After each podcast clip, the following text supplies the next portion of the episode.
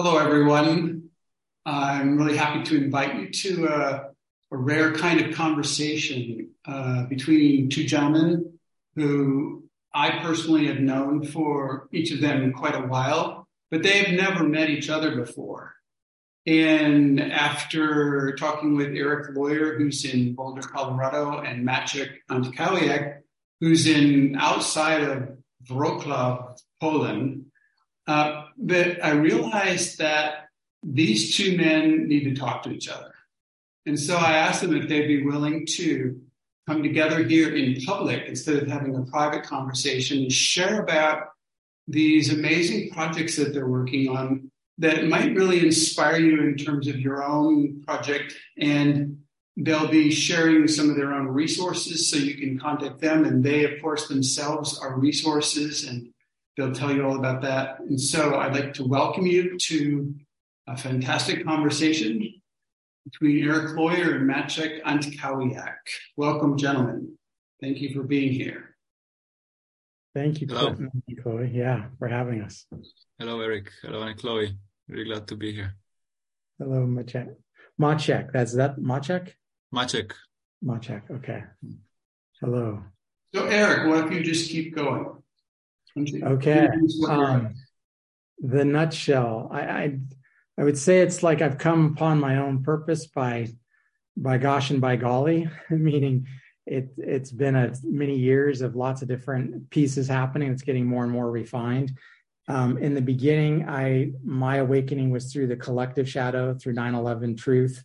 So as a firefighter, that was deeply impacted there. Went out to New York, and then I believed the official story. And then when I finally woke up to the uh, the lies that had been told, I I was shocked and uh, went into a downward spiral. So I gave up on humanity, and I'm telling my story kind of in a universal way because I feel like where we're at as humanity is a lot of humanity's given up and we're lost, and it's like it's so dark and it seems so insurmountable, and that's where I was. And um, when I did that and stood up, I was coming at it from anger and I didn't see it at the time, but I was like, I wanted to fight. And when I did that, I got a big fight in a way. And so I was, um, I'd say, became the public enemy of the, the the U.S. National Fire Service because I was saying things nobody wanted to hear. So chiefs from around the, the country would call my chief to try to get me to shut up. And thank God my chief didn't make me shut up, but he didn't believe me so I just that was a downward spiral. And you know what happened next was um, a spiritual awakening. And when that happened, I was like rainbows and unicorns in a way. I was like, oh my God, we're, there's light forces here that can actually counteract these dark forces, and we're not screwed. I still saw it as an us versus them. And when I was in that us versus them, um, I but with that that spiritual awakening, I ended up having a vision and that was in 2011 and that vision to this day i call my zip file. It, the way i received it was like a psychedelic experience and i had never even had a psychedelic experience at that point. I have since but at that point i was like what just happened? And my mentor who was the one who kind of came to help support me as i woke up through this he was able to guide help guide me on this and get me on the right path you could say. And was guided to do a 10 year anniversary on 9-11 called one the event and that event was about making the shift from fear to love. So what came through through my mentor helping me see the vision that i received like uh, internalize it i guess you could say was it was as he said it's not your vision it's god's vision or life's vision. And he said it's about making the shift from an operating system of fear and pain to one of love and god or life gps like a consciousness that guides you way beyond your human consciousness. So that is what set me on the path to meet clinton and after I had that vision, we did the event. It connected to me a lot of key players that were holding different components. And when I look back, what I would say is what I'm on now is looking at what is a new local model so nano as, as you guys would say so local that we can work out the kinks in the corrupt code and everything else and then work through that and then begin scaling from there replicate and the same things we've all you know seen in our own ways and but the unique thing for me was I saw my perspective from my, or the vision from my perspectives as a firefighter. So that gave me some concepts that I had that others I saw didn't have. And I'm like, we can scale from very local to very global really quick in the fire service. So I knew it was possible, but I knew it was going to be different technology. So that's when I went out and spent time with Next Culture, seeing how you guys are doing things. Like, okay, there's things here. What I also got, what, um, and I'll finish with this, was a man named David Martin. I don't. Do you guys all know David? No. No. Okay, so he's someone you probably want to get to know. He's he's the one that is his website's david martin world dot world so david martin and then dot world now he is uh, he's someone we're partnering with now and i met him during sandy hurricane sandy it was called in 2012 and he had when i shared the vision i saw with him he shared his with me and he said that model you're seeing is a guild. It's a guild technology. And so i was like okay. So he set me on that path. What I didn't realize was he was directly involved in 9-11 he was actually invited in to participate in 9-11 so he he worked within the shadow deeper than anybody i'd ever known.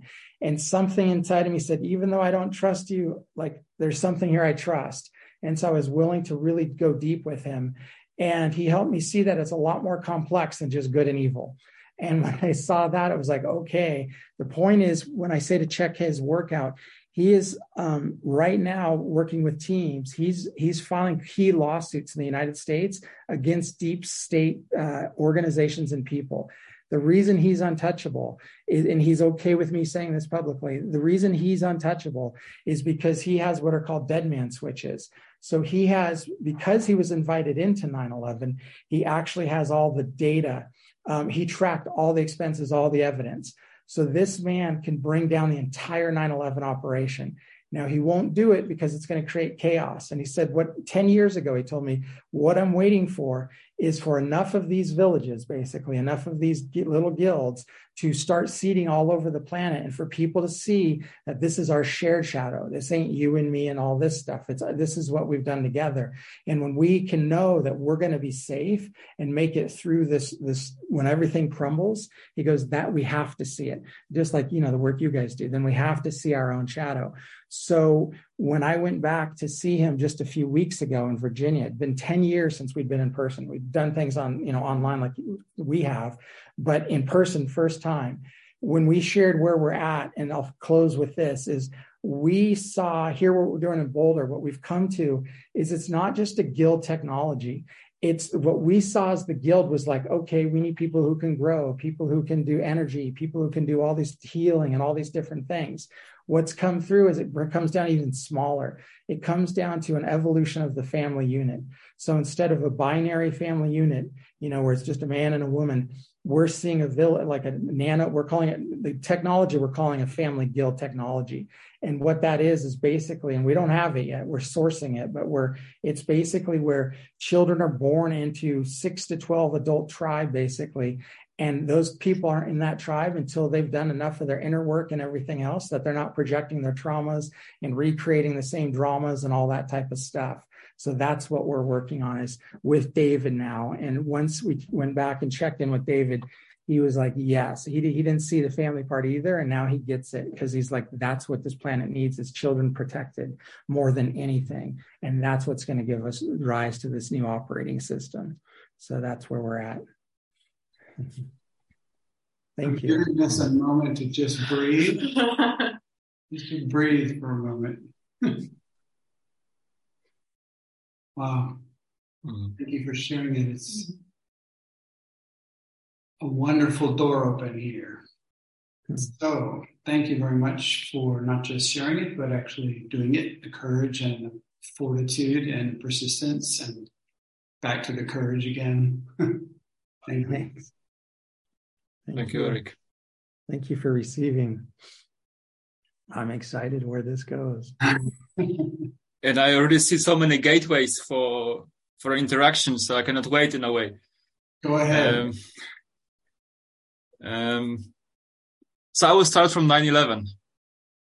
So I remember that uh, on 9/11 I was an intern for a Citigroup headquarters for Eastern Europe and Asia. So I was I was still work I was still studying physics and economics, I had complete collapse of belief in, in science and my career in science, and I was still doing it. and I was trying to fit into the system. And it was the 90s, and then the, the beginning of the 2000s in, in Poland was like the complete change of the system from communism to this wild capitalism. Everything is possible, like a wild west happening again. And I was trying to fit into the the best, more elite um, bank we had in Warsaw, in the capital of Poland. So I was starting my career in as a you know using my intelligence to process data for this big whatever Citigroup was doing. Uh, and when you when you spoke about it, I realized also the path I traveled since then. So I spent another 10, 15 years trying to fit into the the existing, the, the modern civilization, the modern culture. Fortunately, I didn't go into banking. I stayed in physics and I was working in the university, which is still more free and more appreciative of, of free thinking. And at the same time, um, I climbing this ladder, I I could sense this this growing pain in me of not fully living. So it was this, you know, the career based on intelligence and we would say gremlin and competition and and being the, the smartest. And at the same time, at some point, I realized that I had a group, research group, and my PhD students started to come to me with some data from the lab. And 10 minutes later, we started to talk about life. So they were asking me life questions. And they were saying, you know, so what what to do in the relationship, what to do in my with my life, how should I speak with parents? And then I realized that I have a different job in this, in the society, in the community. I mean, it's not my job what I'm doing. And then I, I decided to quit this career. And then I, a year later, I met Clinton. So I was in, in, in Mallorca in the lab. And basically I came to you, Clinton, saying, I want to be useful for, for young people. I want to learn how to be really useful. Um, and this was 2016, 17. And since then, I, I've been trying to find my way into building a different culture or a next culture. So I've been the, trainer Uh, in possibility management and also I I, I, I spent some time studying process work, like Arnold Mindell's The World Work, and how to deal with conflict and the ghosts, and how to how to bring the balance and facilitate the the, the Tao of, of things. And also at the same time, I was I, I had this, and I don't know where it came from. This this longing for discovering community. I mean, what does it mean, community? As a quality or possibility that is not really available, really in the full meaning of this world in, in, in the modern culture. So I also have been doing the community building by Scott Peck, the, the, the, the group process. Um, and and I traveled uh, to visit uh, the eco villages in Europe. So the Tamera, Findhorn, uh, ZEGG near Berlin, the the places where they actually lived the next culture. Actually, this is what they, I mean, what they say they do to really discover if it's possible. So this was a big, big discovery that there are people who actually inhabit the next culture. And this was really, you know, box expanding, box crushing experience to see that there are uh, elders who, who have lived there for, for 30, 40 years. And two years ago, uh, together with my partner, Emilia, uh, we decided to create this invitation to really to, to, to, create an actual place in Poland that will be and we thought we were creating an eco village or maybe a possibility village, something that came from one of the web pages that, that Clinton and Chloe created, the possibility village. And what we really started to create was a place where a community of practice can actually explore the context. So what does it mean to live in a different context and practice together? So create a sangha for the next culture. And, and I think this is the biggest thing that we, this is the core of what we've been trying to do, to, to, to, to uh, really discover how a group of people can find commitment to really spend a longer time in a community of practice.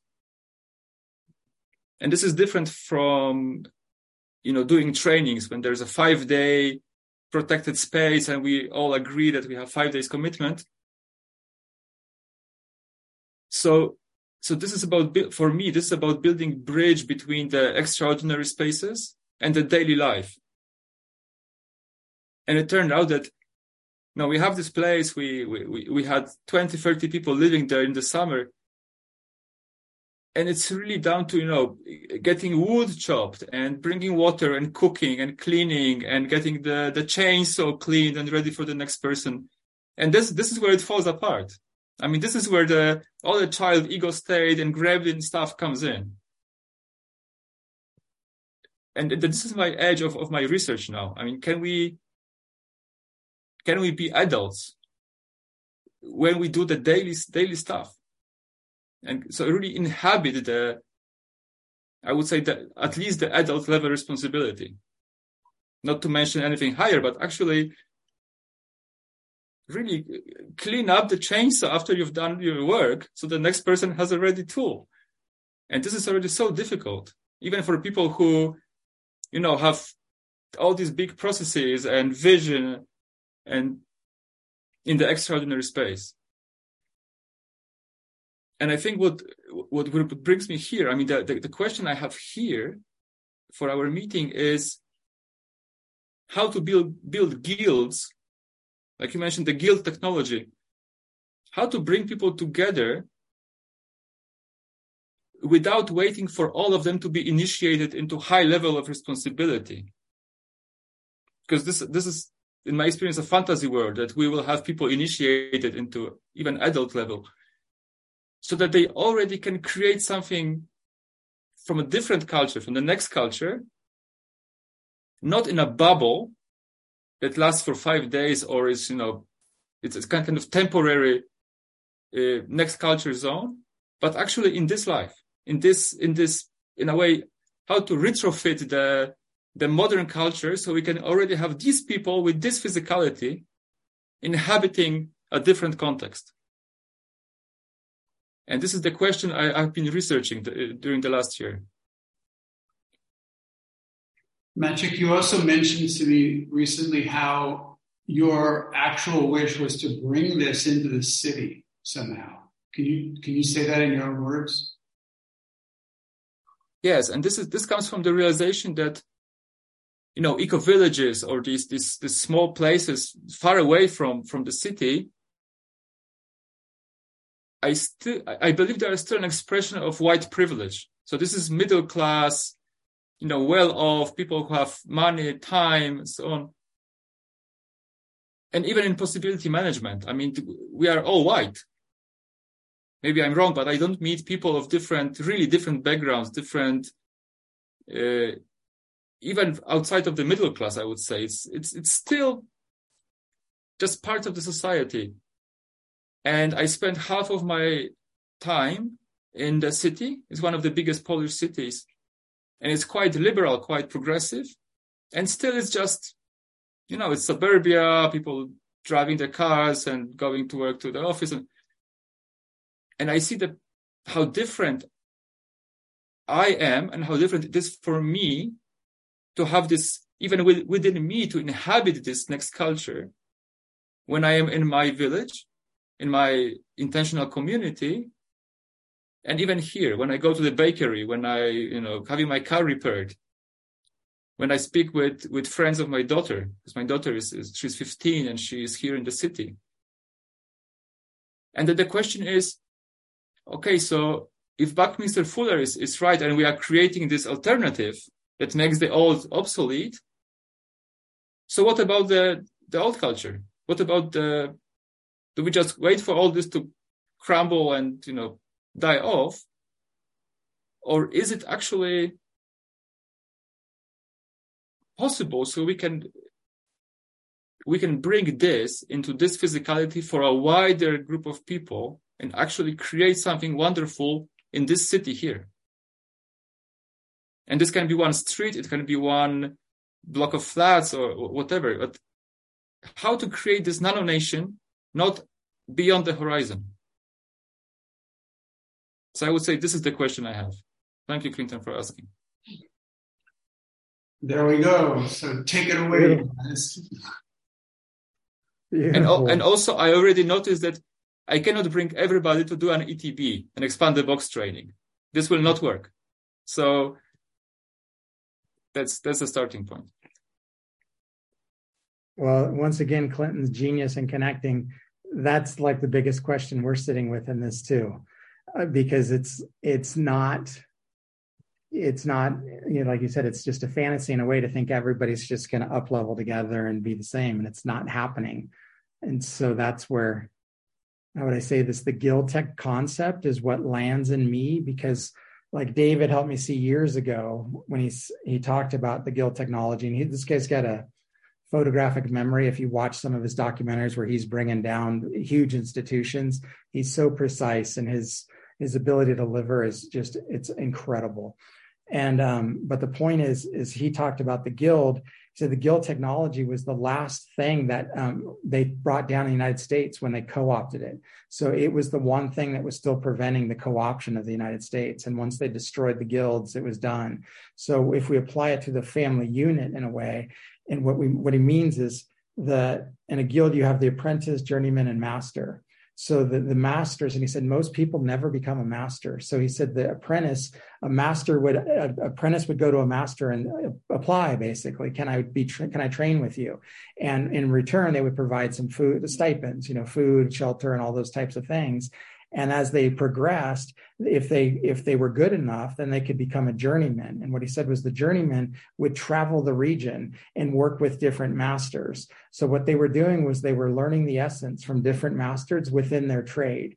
And as they collected that experience then they had the opportunity to become a master themselves but the key to being a master was you couldn't replicate anybody else's work. You had to take the essence or the gold of each of the masters and create something new that brought your, your trade forward.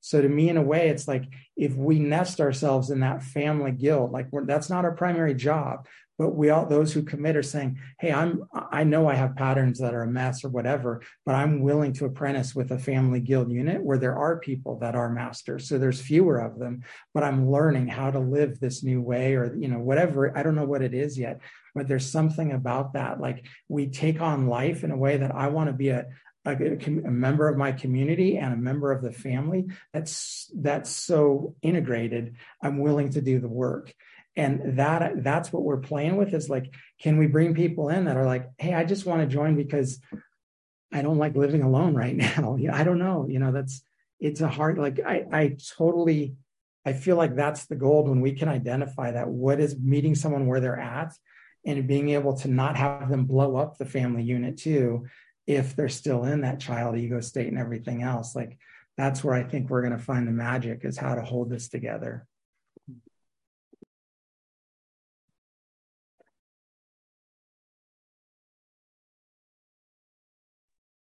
I don't know. Hmm. What have you found in the last year?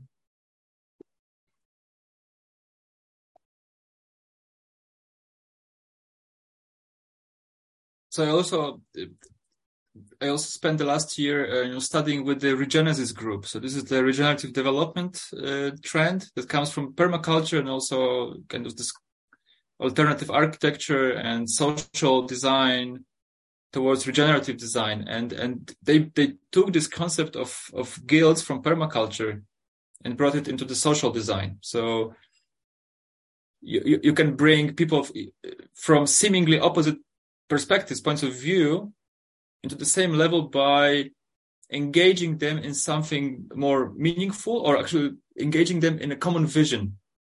And this common vision is based on this kind of source of aliveness or potential that there is in the in the living system. And it, it, this is uh, this is something I would say we, in possibility management we, we we call this kind of you know there is this pressure change and it can also create a vacuum that is that makes it so attractive that people grow and the box expands and so on.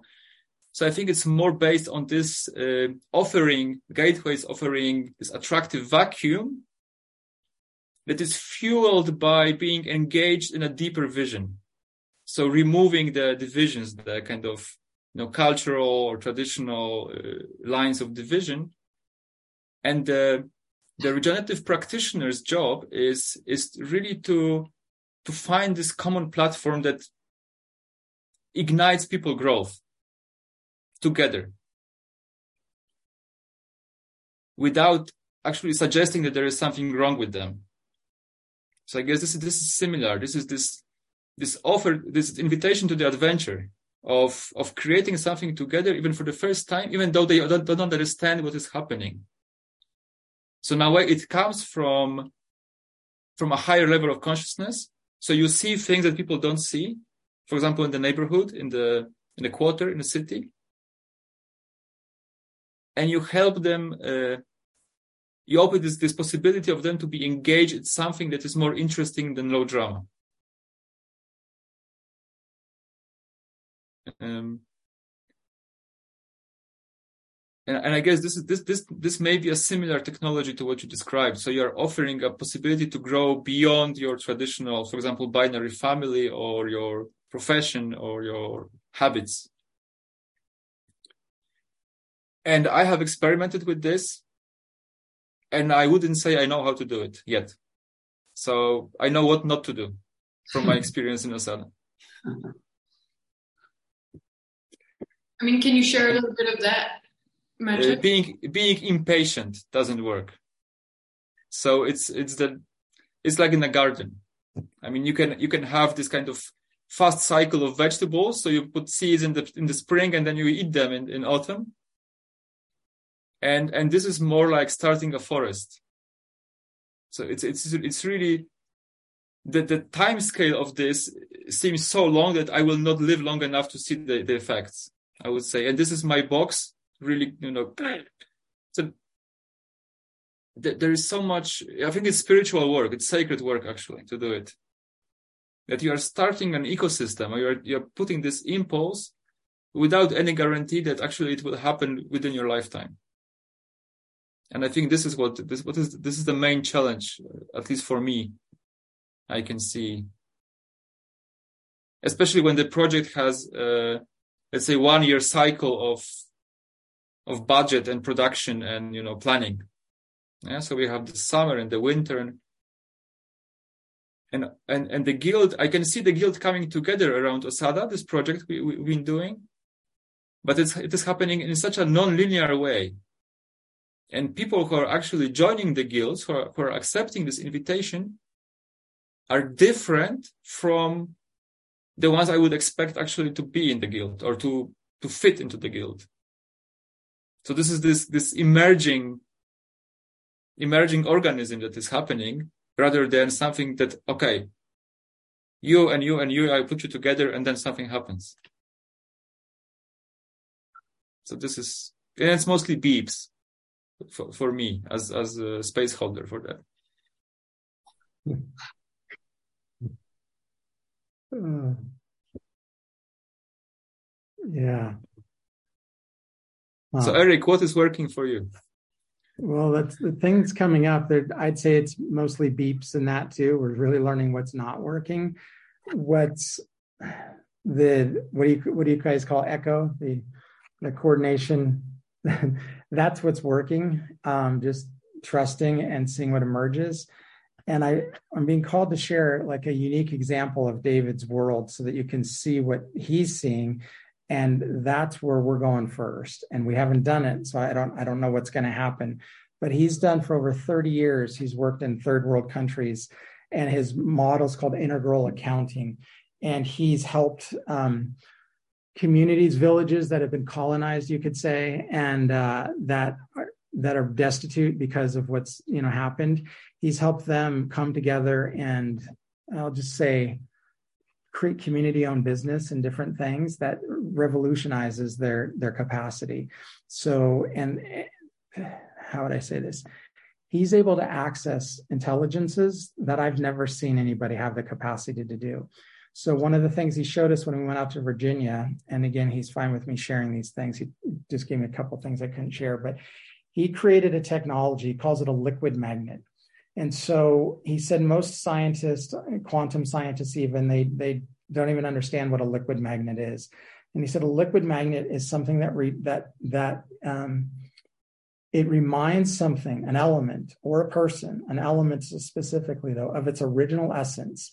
And he said, what's happened in our quantum entanglement is we've gotten so lost and so entangled in so many realities and so many different things, we kind of fold in on ourselves. So in this liquid magnet, the intention of this liquid magnet is to purify tar sands. So soil and tar or sand that's been polluted either by nature through tar sands or by fracking. So in this, he showed us, and it was like, it was just surreal to see this happening. And the brain was like, how is this even happening? And so it's a tube, his first prototype. Now he's got large scale 60 ton per hour ones. And he's bought up 60% of the tar sands with a group in, in Utah. They're going to revitalize Utah and remove the tar sands. And what it does when they dump it, there's no moving parts. So when it comes through, it's a big tube. And when they dump the soil through the tube, midair it atomizes. And so when it atomizes, it comes apart. And literally, you've got the purest oil and you've got pure dirt. And so it completely separates and they go down two different tunnels, pathways, basically. And it totally clears it. No chemicals, no nothing. So the oil industry and everyone else who's making so much money off of charging so much to clean these things up doesn't even want to consider this is even possible. So he said traditional scientists have told him it's impossible what's happening. And he's like, Your brain's seeing it happen. How can you tell me it's impossible? Don't you want to understand? And most don't want to understand. And that was their door when, hey, we're going to do this on our own. We're not going to try to go to the existing companies and sell it. We're just going to do it and, you know, basically see you later kind of thing. So when we talked to him about this, he said it's the same thing with people he said, We've gotten entangled. We need to be reminded of our original essence. And I said, Can you use that liquid magnet type technology on people? And he goes, We believe so, but we're not yet because we don't know what's going to happen. But the point was, was I said, How do you even, how did you create this? And he said, I'm accessing information that that I'm using all 12 senses he said we have been in this guy like he comes from a lineage in the shadow. His his great grandfather was part of who helped create the federal reserve and all that. So this guy is deep inside that side but he's a i'd say a rogue agent from the shadow side and he's here to redeem things. And so he said it's been a very concerted effort to take people's own sovereignty, their their understanding of themselves, their sensing. He said, We've been duped in a way. We've been told we have five senses and maybe a sixth sense. He goes, No, we have 12 senses. That's why there's 12 cranial nerves. The 12 cranial nerves are identified to each separate sensing. And so he said, after all my years of doing work around the in third world countries, and um, and I uh, he'd said, I started seeing the patterns when I go back to these villages. Like they got the concept and their life improved, but they weren't really radically shifting, radically transforming and doing what we're talking about. And so what he saw, he said after doing a ton of not just research, but embodiment work with them and seeing, they weren't able to sense. And he goes, it comes down to what his opinion is, is people cannot sense. So he said there's technologies that from, you know, intelligence is way beyond human intelligence that can answer all these questions we have but we can't access it. So what he's doing with our group and the, here in, in, Boulder, and some of his people are coming too, is in January, and, then, and towards the end of January, we're going to do a week long he's a full immersion and how to begin developing our 12 senses. So he said, when you get to that level, a lot of the drama starts falling away, that kind of stuff, because now we're accessing intelligence. That's not, we don't have to go into trainings to do it. We're, we're just in the embodiment of it. And together we create a field where we can start repatterning through that, what we're doing.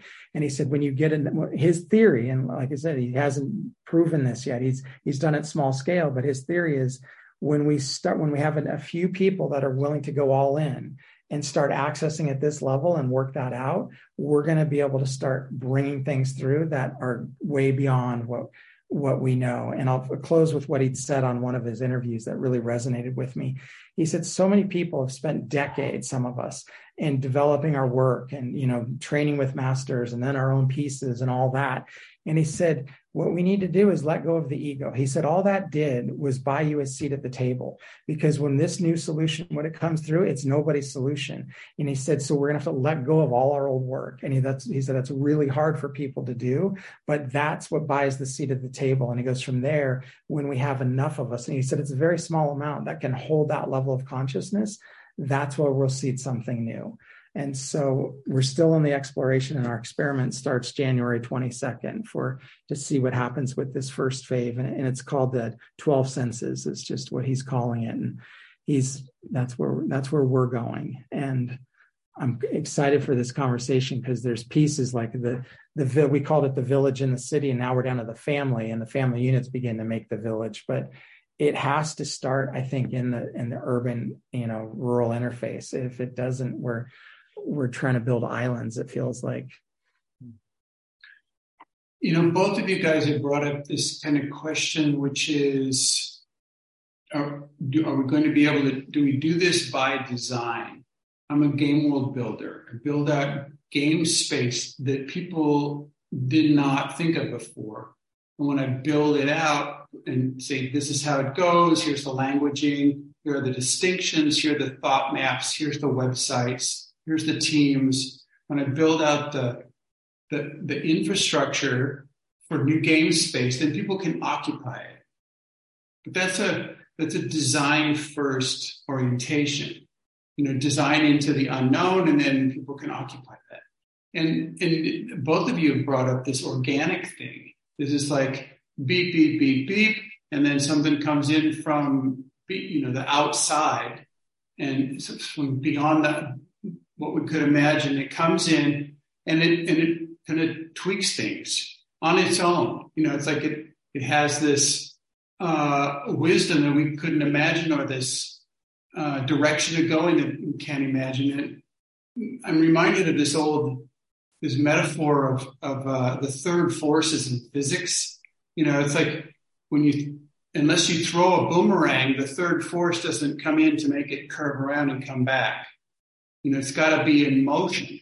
And so there's the thing about thinking I have a design and I can try it out and these people will get it and it will work, you know, and of course it's all beefs, but we're in motion. And then when we're in motion, we're letting go of the, the rigidity and then the, these, these sideways forces can influence from the Earth Coincidence Control Office or whatever, you know, from these external coincidence forces to help navigate what how what's your approach? Like how do you which which way are you guys going with this?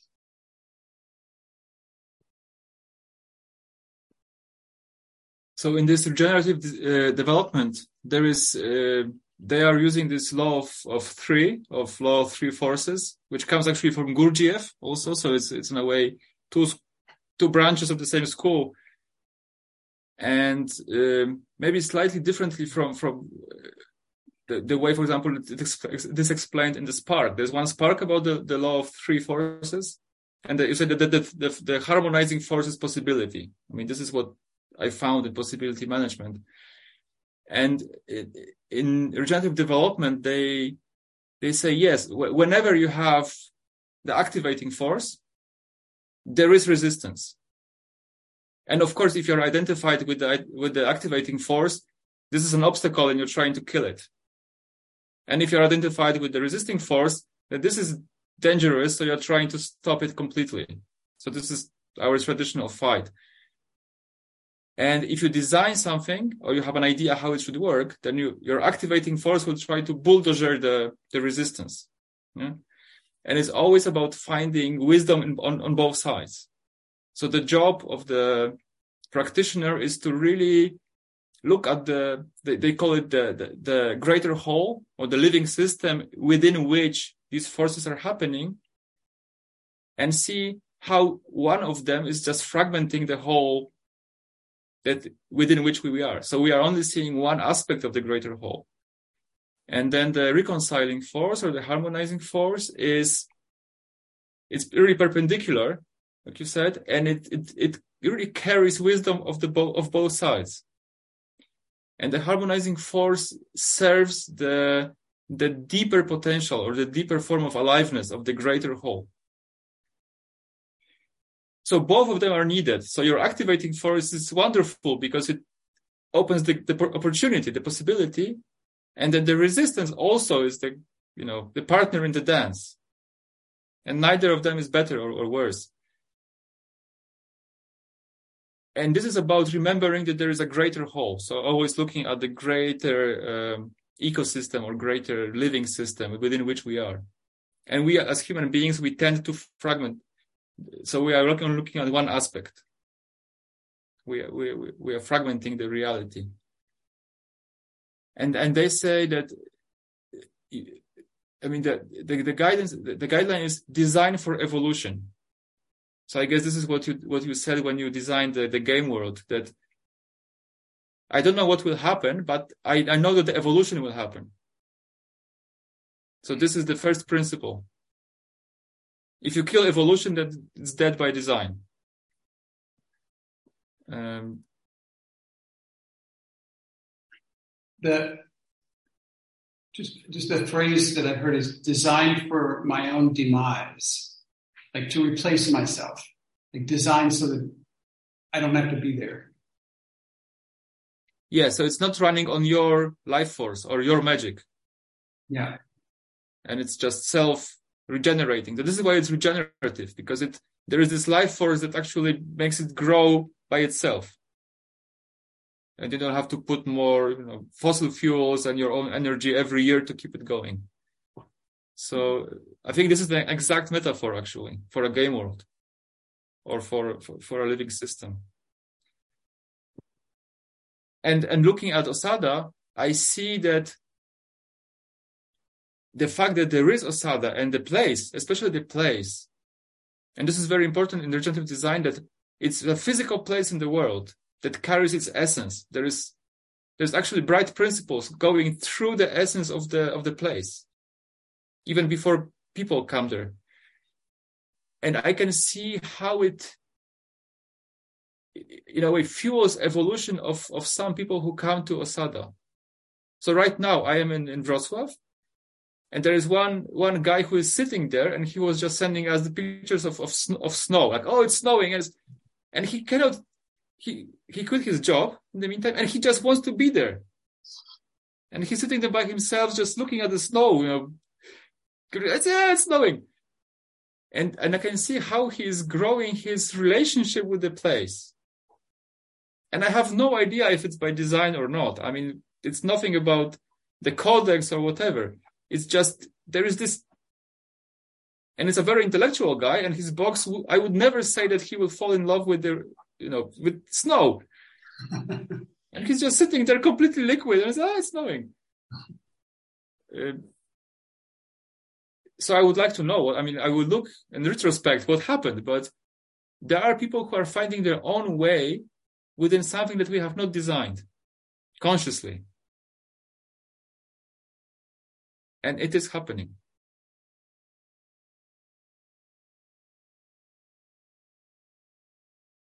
Eric. Yes. Responding to that. Um, yeah, I think that's the the by design or by I what I call it is dynamic sourcing.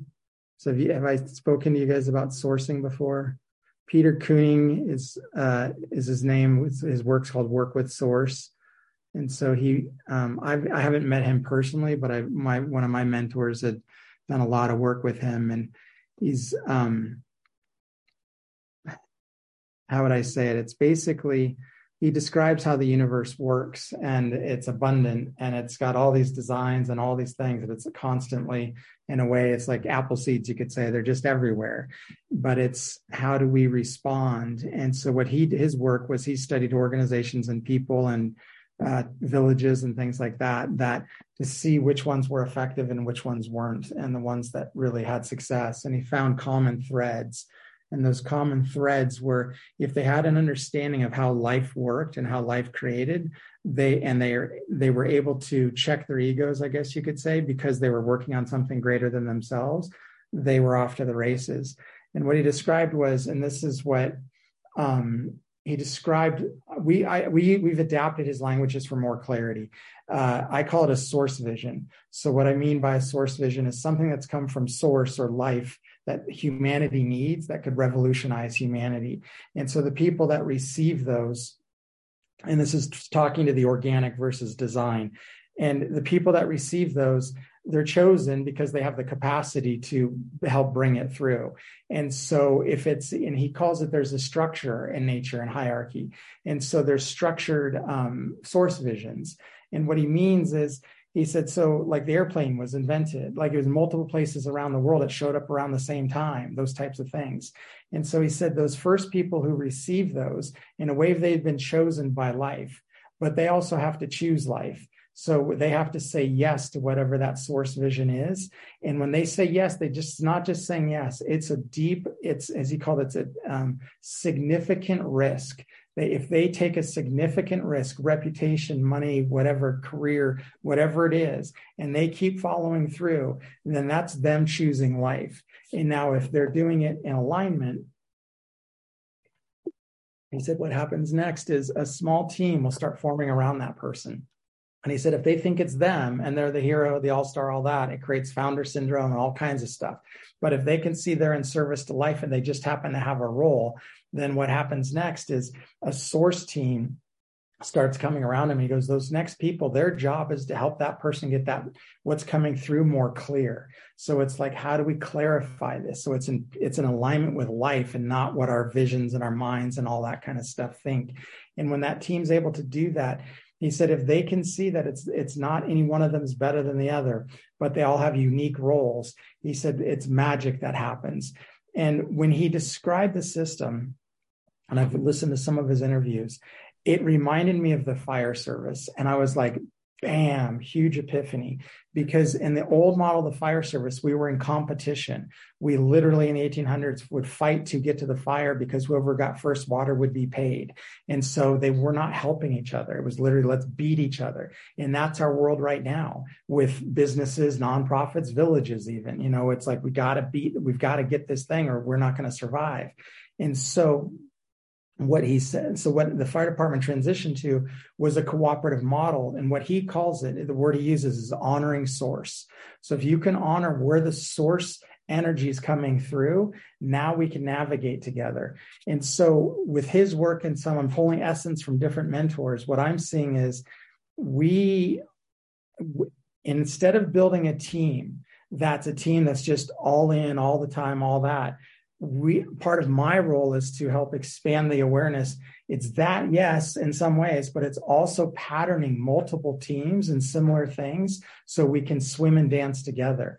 So it's like how can we increase our this is where david comes in. How do we learn how to do the 12 senses? How do we learn how to do you know these different elements? How do we work through conflict that comes up? But how how do we respond in the moment? So what I'll close with is dynamic sourcing is what's coming through with a small group we're training with. And what I mean by that is we're listening at a level I've never listened before. So sometimes we'll sit there six to eight to 10 hours without talking and just waiting to see what comes through. And the better we get at it, the, the easier we're able to go in deeper. And so we're learning techniques to, we're accessing consciousness that's beyond us and we're learning uh, tactics, I guess you could say. Like we use Otter, Otter recording, and we'll be guided. Like turn on Otter recording because somebody might get into a stream and start bringing through stuff that we don't want to be taking notes, and we just want to get that transcript down. And so it's stuff like that, and that's what David was saying was when we can access together, we're going to be pulling things through. So there is no design we need to have, but just like a fire service that trains all the time together so that we can respond when life calls us. So it's like this is like these for us, the nuggets come through in random moments. We, are, we don't plan for it. We're not ready for it. But if we, because we train together and we train many times a week, to practice how do we capture the essence? How do we do this so that we don't lose these gold moments? Because we're training like that, we're capturing in the moment. So it's almost like becoming a fire service that's trained well together. And when life brings it through, we cap, you know, we're able to navigate and respond. And that's where my energy goes. It's like a dynamic sourcing and, and flowing as a team and going here here's where we go and i think that will serve us in these projects because i think what's coming is the world's going to be so fast and collapsing so fast and bill rising so fast we have to be able to be fluid completely as a unit. And that's where the ego freaks you know in that liquid state. And the more we can be in the liquid state 24 7 almost i think the better the better we're going to be. And you guys have said it like it's it's not falling if you don't hit bottom kind of thing or what however you know however that that i can picture that map of like the guy just kicking back falling you know like that's that's what we're beginning to experience. But yeah that's I mean, I oh, also you you started talking about it, Eric, and I had this question also from what you brought, Maciek, of you know, when there's this denying force and the forward force, and they, they, they're fighting against each other, and this third force is really this force of possibility, it, it really actually takes some, a space holder. Because, because we're so involved, we're so used to be involved in the fight of I'm right, no, I'm right, and you're wrong, that it really takes this one person to say, hey, we're, we're working in an ecosystem, you know, this is a larger ecosystem, you're both in it. This is a possibility that this conflict or tension or however you want to call it is bringing is calling for or let's or let's look at what the possibilities are. And so this question of who are those people you know who are those people who can really hold space for that kind of third force um, you know holding space for that third force? And if that is any you know in your consideration about hey, how do we train these people who can hold space even for the three people in a street like you were saying magic you know or 10 people in a school or 12 people in a family you know family guild family unit? And because it you know maybe even one person is enough but it needs one person who can hold that space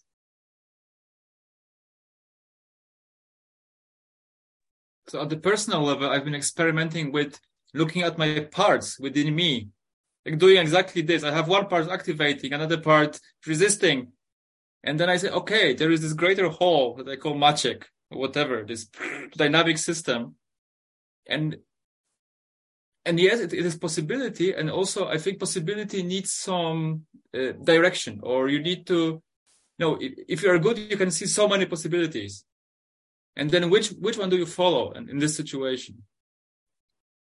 And from the regenerative point of view it's best if it's informed by your uh, by your by your presence with the living system that you are serving. So you look at the greater whole and you're trying to sense and this is maybe this is 12 sense uh, perception.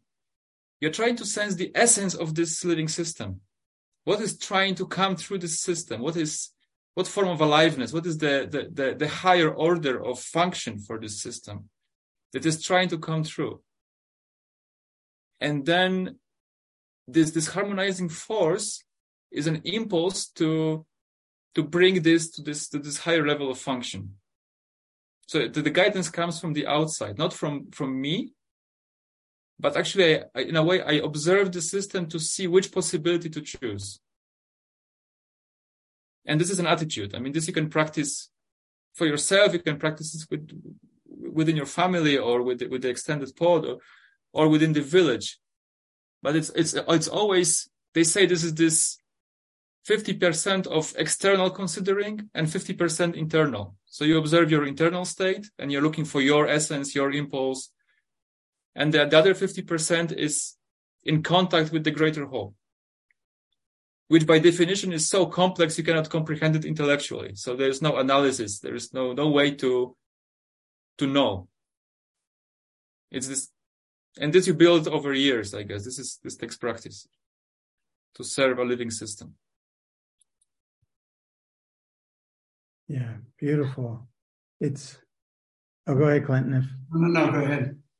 Um, yeah, and and Chloe, with your question or about space holding, and this is something I've been playing with, and several of us have, is even reconsidering space holding. Like space holding in itself is saying, I know, like I'm creating a space and I'm holding it, so I'm influencing that space. And what you're saying with the observer effect it's more like how do we navigate as observers not even navigate just like be with what is because for me to think i can hold a space that's going to be needed to bring through these types of solutions we're talking about I don't think I can. Now I can I can train with a team where we can see things together because we're seeing different things internally. And what David's uh, helped me see too, and because I've been training with it, and until he put words to it, I was like, I get what you're talking about. He goes, most of our eyes are designed for the 12, like the cranial nerves, and the optic nerve is one of the 12 senses. And he goes, what people think is we we think it's our visual, like our external vision. He goes, actually, most of the sensing from the optic nerve and everything else is, is the internal world that you're talking about, Maciek, mm-hmm. is like that's what it's for. And so we've been duped in a way to look outside of ourselves or think there's a space or something we're in, when really it's what's happening in here that can access with something else. But it's what I say it, it's um it's there to me there needs to space holding has its place and there needs to be another word of something that's like it's an it's an shared experience and there's no one holding this space. And it takes people of great skill and training like not not training like here's the way to do it. When i and when i say training this is where from the fire service what makes us effective is we train all the time so literally we have two drills a day on every shift multiple you know some multiple hours it's not because we're trying to learn, hey, this is how we lay the hose line, it's that. It's we put ourselves in stressed situations so that we learn how we flow in fluidity. So when it happens, a real fire, there is no thinking really, even. It's just flow. And that's what I see is going to need be needed for these, these guilds or these whatever the word is the people that are going to survive this transition of humanity they have to be willing to work at deeper levels together because otherwise they're just they're still they're still in the old world. Like it's we're bringing something new together, and the, the hard reality. And um, no, I won't go there. I'm going to pause there. I see. I just. I see. I see darkness with light coming, and I see the transition is going to be a lot harder than people think. Mm-hmm. And you know, with what's unfolding right now, we're seeing it, and it, it's it's life in a way saying step up, and I, you know, and I do want to make it easier on people, but at the same time, life's the one who's going to choose, not me. Hmm. I mean, how do you like? Do you imagine that we're going to get to a place where we're going to have something that can be scaled up, or are we all just kind of four wizards right now sitting around having an interesting conversation and then go back to our own research with our small teams and groups and and keep discovering stuff, but never really have a like a finished product or a a, a catalytic design that's going to cause some shift. You know, we I don't want to. I don't think the solution is technological. You know, no. and so it's this some other some other stuff. But how do you think about that? How do you think about that? about the scaling up thing. Yeah.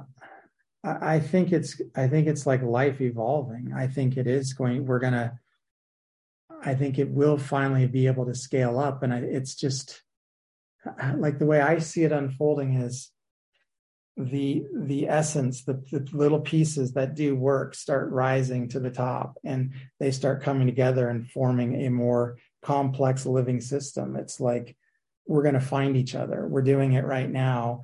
And I do believe there's going to be a moment where, how would I say this? What I'll just say, I've seen it in vision, and that that original, the original vision I saw, and it wasn't like my vision. It was like I got a glimpse of something, and David at that time was the only other one that had seen it. I found after my journey, I found there were multiple people around the planet that had seen almost identical vision that I had seen within a week or two of the same time. And so it was like beautiful. So in a way, we were able to talk it through and we saw something very similar. And what David, David seen some almost identical. And I said, what I saw was this wave of intensity around the planet. It's just freaking going to war. It's on fire. It's just all this thing it seems hopeless and all these people are dying and it's just this mass die off and all these different things and i said then there was this like spark some catalyzing event And then it just was waves of love just surrounded the planet and it reorganized and like consciously reorganized. And David said he'd seen something similar. And he said, I've seen it happen at small scale. And he said, it's the way life works. It's like that last second design. And he said, when he's seen it come in in third world countries where they've been at war, and then there's something that just reorganizes it. it and a mentor that's the language she has for it is there's it builds to the the breaking point, the boiling point, and then there's a moment of shared humanity. And when there's that moment of shared humanity, that's the spark. And that's when everyone simultaneously, and I'm not talking the globe, but at a small scale, they can let in an entirely new possibility. So it's like, woof. So I see that happening. I think we need to keep going, like, you know, building, like just following what we're doing, because that's how this is unfolding. And um, how would I say? I've seen enough miracles now that I'm like, I know there's a divine support system.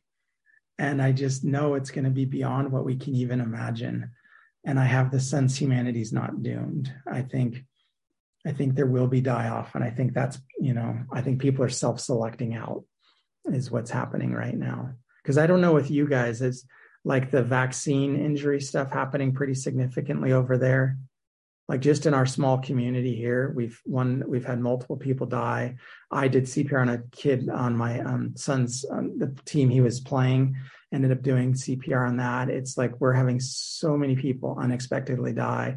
It, it, it's they're just dropping dead. And um and so that's where i feel like that's a we're going to need to really i don't know find the solutions that help. I, I don't i don't know how to say it I'm just going to stop there because it's. Just, I'm, just I'm, say the next thing.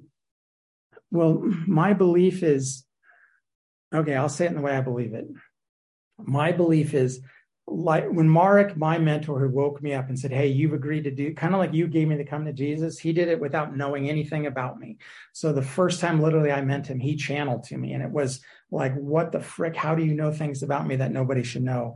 And so he said, You've agreed. He said, You don't understand here, but you understand here. And he said, There's a transition happening on planet Earth. We're making the shift from fear to love. And he said, There's been teams sent in from multiple universes and many lifetimes that have agreed to be part of this, this team. What we call it now, what I call it is the human op- operating system upgrade team. So it's like iOS, you know, like a cell phone. So, what we've been doing for humanity, what's been channeled, what's been guided, experienced, lots of things have put, painted this picture for me. We've been like iPhones, but we've been on automatic upgrades. So, humans have been getting automatic upgrades. So, if consciousness increases, humans kind of get it without having to say yes. I believe what's happening is this is the time we have to fully consciously say, yes, I am willing to go all in with life and I'm willing to upgrade and I'm willing to do whatever the fuck it takes so I don't destroy this planet anymore in life.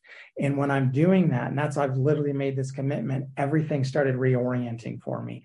So I think that's what's happening. So if I take a desktop, like remember the Apple computers, like the Apple IIe's, they had a big desktop kind of thing that sat on your desk We've now got iPhones and all the different things. If I look at humans and see them as a main, like a desktop, and there's new technology now that I can say yes to. So if I say yes to it, I will get the upgrades, but I have to be in a, in a, I have to be, we've been calling it the light chamber. I'm just going to use the words that we've been using.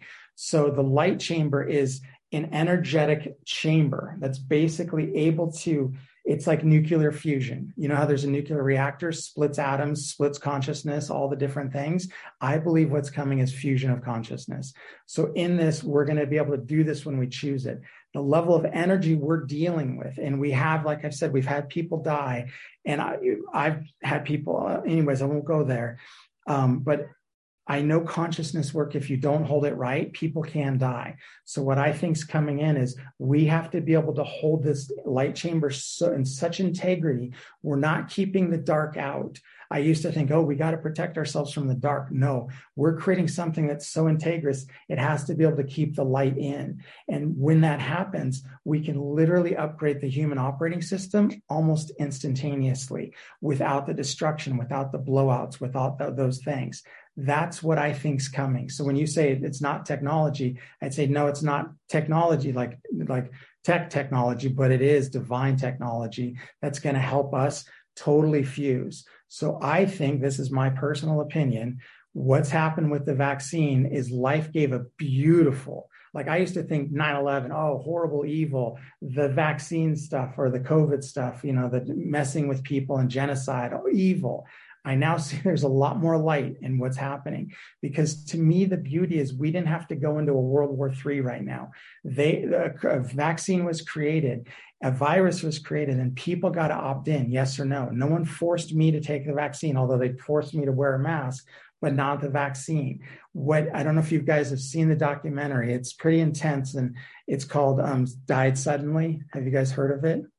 No. It's on Rumble it's it's i'm just going to forewarn you if you're i don't know your vaccine status and all that and don't want to assume. I also know there's solutions that are coming. This one documentary has has lit up the united states in a lot of ways because there's actually one of the senators or congresswomen now is wants to hold trials on this like or not hearings hearings on it it's the morticians in the United States are coming, even around the world, they're coming together and they're showing what's happening to the bodies. The, it, the level of internal mutations happening in them is just, it's mind blowing. And so that's why all these people are dying. And David's work, a lot of David Martin's work is with COVID. He is in the movie Plandemic 2. So if you guys haven't seen that, watch that. That's David. He's exposed this. He's been tracking it for over 20 years. So this man, like he and I are on similar pages. Like the shadow has prepped us for this moment. And so his prediction is minimum 700 million plus are going to be dead soon from, from the continued vaccines. But the beauty is, I believe we come back as a soul. So what I think is happening is if I choose, I want to reset my system and I surrender myself in a way, I humble myself to life and God and say, you know, life and say, I'm going to come into alignment with you. I'm not here to do my own thing and that, you know, I'm here to do it. You know what I mean? It's like, it's, you know what I'm talking about? Like, I'm part of a whole. I'm not here to be a rogue agent kind of thing if people say yes, they're going to get the new operating system upgrades. And the people that say no, their now their true north is external agency. So the vaccine, what it did beautifully was it identified you self-selected. Do I trust an external agency, a pharmaceutical, my friends, community peer pressure, fear? What? It, why am I making this decision? And I'm not saying just people who chose vaccines is wrong, but if they made that choice from a very deep centered listening place, that's a different choice than because I'm told to do it and I want to have access to certain things and I'm going to take these vaccines. So my personal belief is we are learning to go from external agency to internal agency. And these family guilds are going to develop the internal agency skills. So it's like, how do we navigate internally and not from our external world? And that's, that's the challenge. And so that's what I believe is happening. And that's, um, that's the die off and the different things that, that I think I saw in that vision was like, we need because and if you think about the beauty and the honor in this i'll finish with this is if I'm a higher self, and because of my 9 11 work, I've had some ch- access to channelers in my own channeling now. That's helped me see a much deeper, beautiful, loving picture. Like we knew humanity had to get through this. We had to choose roles to help us get through this. Like David said it too. We had to go through this to, to break through. And part of our awakening, you could say, and he's like, we're not trying to transcend, we're trying to become more human. So he said, part of that is to honor the shadow and honor what's been. And so if I see this and I go, wow, I come in as a consciousness magnet. All of us are. We're in a living in a soup of consciousness. We're all magnets. We all like bring on whatever's around us. And we realize the density of certain external agency fighting, doing whatever is not working. And we need a way to reset consciousness. You need a lot of people that are stuck in the old consciousness to exit. And one of my mentors who did end up committing suicide, he helped me see that. And what it was, was he'd been in the dark for so long was I, he's like, I have, how, how would I say, the essence was, I have done so much work in the dark. I'm programmed with it. I'm not able to let go. I know there's a reset possible. In a way, I'm taking that density with me and composting it, you could say.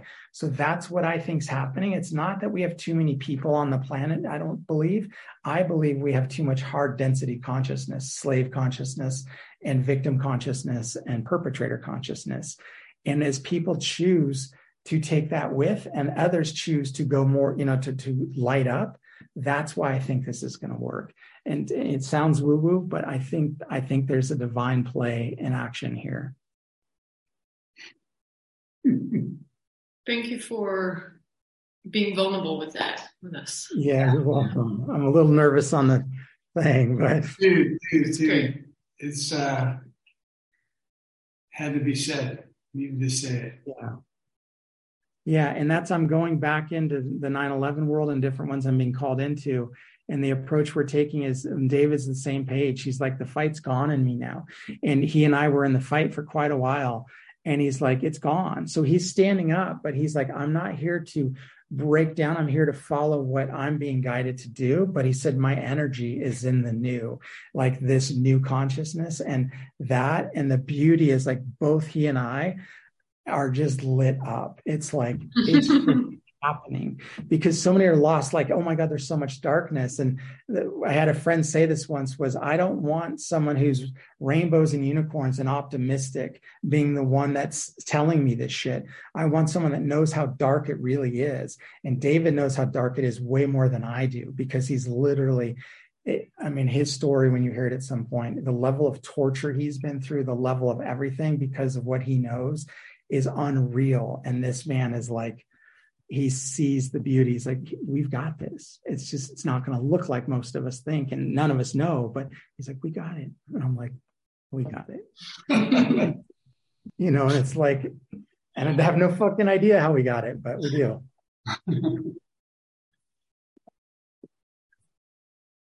I, I, I just want to add that uh, the, the, the, path that you just described, the spiritual path, is exactly what happens in the community building process by Scott Peck.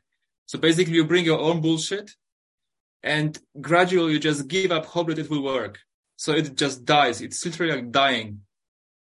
And it's only when you just have no idea how to do it, mm-hmm. then this switch happens and we are lifted. But it's a process of dying, not process of designing and building. So it's a very humbling, humbling process of trusting something divine. And it, it touched me very much. This this this picture that you just uh, drew. Beautiful. Um, and it's still scary. I mean, to to, to, to, to, to, accept this die off. To, to, I mean, literal yeah. die off, and um, and I think it's, it's it's great that we are saying this that it's not a soft landing. It's not that we are just okay. It's a transition to the next culture or whatever. I mean, it's it, it's internal, like spiritual dying, and also, yeah, people people are suffering, and it's, yeah. it's really suffering. And this is where people have done the work, like you guys. This is where I think that small percentage you've been willing to be in the fire and you know die over and over and all like the liquid state. That's going to be needed more than anything because what I didn't realize, and I didn't say, I mean, Clinton and Chloe know this, but I didn't remember my major trauma as a kid until just a few years ago. And what I had done was I didn't know how to be with intense emotions. So I just shut it all down kind of in a way. And I think the only thing that's going to bring us through this is we're going to have such, like, this is going to be such deep empathy needed and to be in this with people as it's the die off is happening that it's, that it's like we have to be in flow and we can't block it because that's what's going to blow it up. So it's hmm. like, how do we be in that level of pain as, you know, as needed all the time? Like it's terrifying to me, but the better we get at falling into that abyss of the pain, you know, like you guys do with the, all the different feelings, it's like, we're going to have to become masters at being feeling body, you know, letting it flow and just not stopping it because that's mm-hmm. i think that's what's going to bring this through. Because it's just the level of what's happened here. Like one of the ladies on our team she her cousin's 26 years old and he just he got the vaccine and two boosters and he's an Ironman ultra he's an Ironman triathlete and he died in the last Ironman. And um and so it's just like holy shit. And so her level of grief she's been through the next culture stuff and several you know she's amazing and she she's able to go. And like that's what she we're beginning to see is we're going to need to do this as a team to help a community. Because when you say not everyone can meet us there but there are a few of us that can and that level of consciousness can serve the community as this is happening. And the more of us that could show up without the anger towards the shadow and the fight and all the other things and just be with the pain like i think that's that's what's that's what's that's the key there is this term uh, hospicing modernity i cannot remember where it comes from or who it comes from but I think there's a book, Hospicing Modernity, that I notice in myself and also in this kind of next culture project that we're doing, like, oh, we are jumping into, we, we inhabit the next culture. And it may be that we are still, I mean, at, at least a huge part of our job is to actually hospice what is happening, what has been there. So be able with, to be with the grief and with the pain and also with in the dying process without jumping ahead.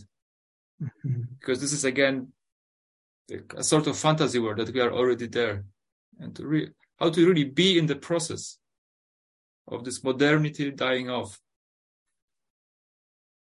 And I think I, I see this as a as a big challenge to to really you know, be in this. It's a it's a painful process. I mean, it's for for, for human beings. It's uh, I, I, I see myself that no matter how I'm initiated, I still feel the pain of of this dying, and um, and again, it may be part of the shadow work, not uh, not to avoid it, mm-hmm. and just focus on the next. Yeah, so this is what I wanted to to highlight here. Thank you, Eric. Yeah, thank you, Maciek.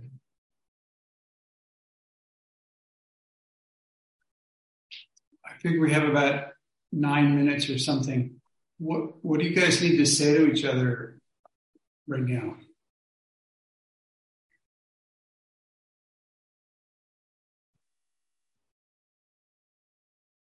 For me, I can feel your heart. I can feel the pain that we both have. Like it's just with what you shared, I can feel like like you have a natural capacity to go there and I think that's like us staying in connection through these different pieces, like that's gonna that's gonna help. Um because there's also like a it's making me want to cry. Um, there's a die off of thinking we can figure out the answer. Like we fucking can't. Um, it's we've got to just be willing to fucking go liquid and like I don't fucking know. Um, and the more we can go there together, I think I don't know. It's like that's where life can emerge then. Because it's like there's I don't know.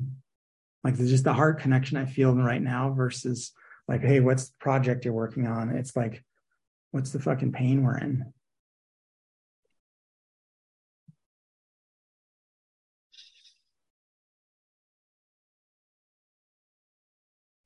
I when I, I mean, when I've been in this space, I really appreciated that um, what what you've been bringing, Eric, is it's giving hope. I mean, no matter what we think about hope, but because uh, the, the the biggest pain I have is about my daughter. I mean, she's 15, and I can see how much these two realities, the two cultures, are within her. So she sometimes she she is the resisting force against what my my proposals because she she's protecting the modernity the the, the modern culture so she mm-hmm. wants to go to mcdonald's mm-hmm. and at the same time she has this fear and she has this pain about you know growing up within a world that is falling apart so there is this this i can see how it is happening within her deciding what to do with this world with with her life and I appreciate very much how I mean the clarity and the courage you have into bringing this this vision.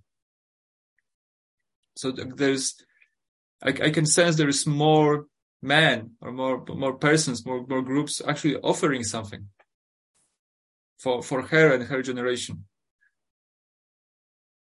So thank you very much. I mean, this this is uh, it also opens my heart very much. Thank you. You're welcome. Thank you. Yeah, thank you all. And I, yeah, I just feel called to add like the hope, like if someone does watch this and, and like, oh God, because once you do watch Died Suddenly it's it's hard to go back to not see what they show you in there. Um, and if you see David's Martin work, it's a, can't be denied, and so it becomes like a, a reality we don't want to let in. But what I see, my senses, is these these pods that are going to be all around the planet to help with the awakening and the transition for those who say yes and are willing to humble themselves and come into alignment with life. And I'm speaking like to your daughter in particular, like in a way, I believe like we're all making our own choices, but we can reverse a lot of these things. We can't yet, but I think we will be able to. So it's not the end of the world if someone was vaccinated or someone was whatever. It's like if they're a yes, I believe the technologies are here now that can start reversing this, but it's going to be accessible by those who've said yes. You know, so in a way, it's like we're going to hold each other. Like, uh, yeah, I get I get lit up thinking we're saying yes to each other, and when we say yes to each other, it's everything becomes possible then. Hmm. Yeah.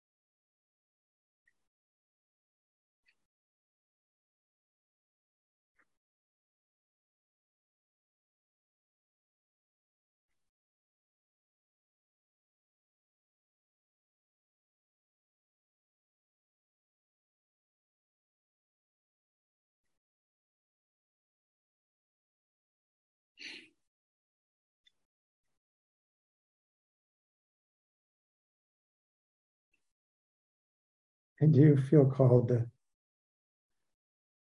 share a picture, if I can find it, of the boy that I did CPR on. He was 14 years old and playing ultimate frisbee. And uh,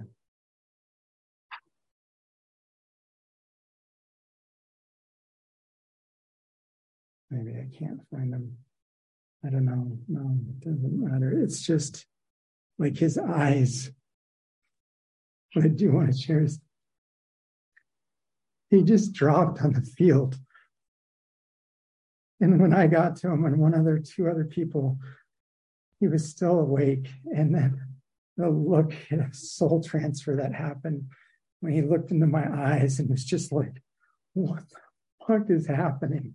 And I've been on a lot of CPRs, but nothing like this. And just the level of fear. And then we were able to get him back. And it was just like thinking, please. And then it was a few months later, he dropped again. And this time he died. And just like the confusion with the family and with the community and with everything, it's just, it's like, it's not right. You know, it's like there's kids that are dropping dead and it's not right. And it's uh, and we have to be with it. Yeah. Yeah. Yeah, thank you for saying that. His name was Silas. Silas. Wow. Thank you for yeah. Those few months more. Yeah. I think he was a gift to me, like to I think his soul was there to send a message directly, like it's real now, you know, because I've I've thought this was going to happen. I've heard stories, but it wasn't in my mouth, and even like doing mouth to mouth with him puking. Even it was like it never had been that real. Like this is in me now, you know. It's like oh shit, and this is my son's. You know, he's my son's plan. You know, right? It's like it's just it brought it home.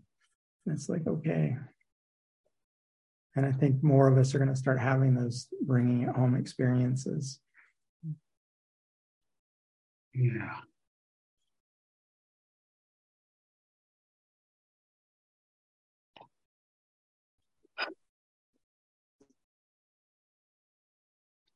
Feel really glad about our time together here.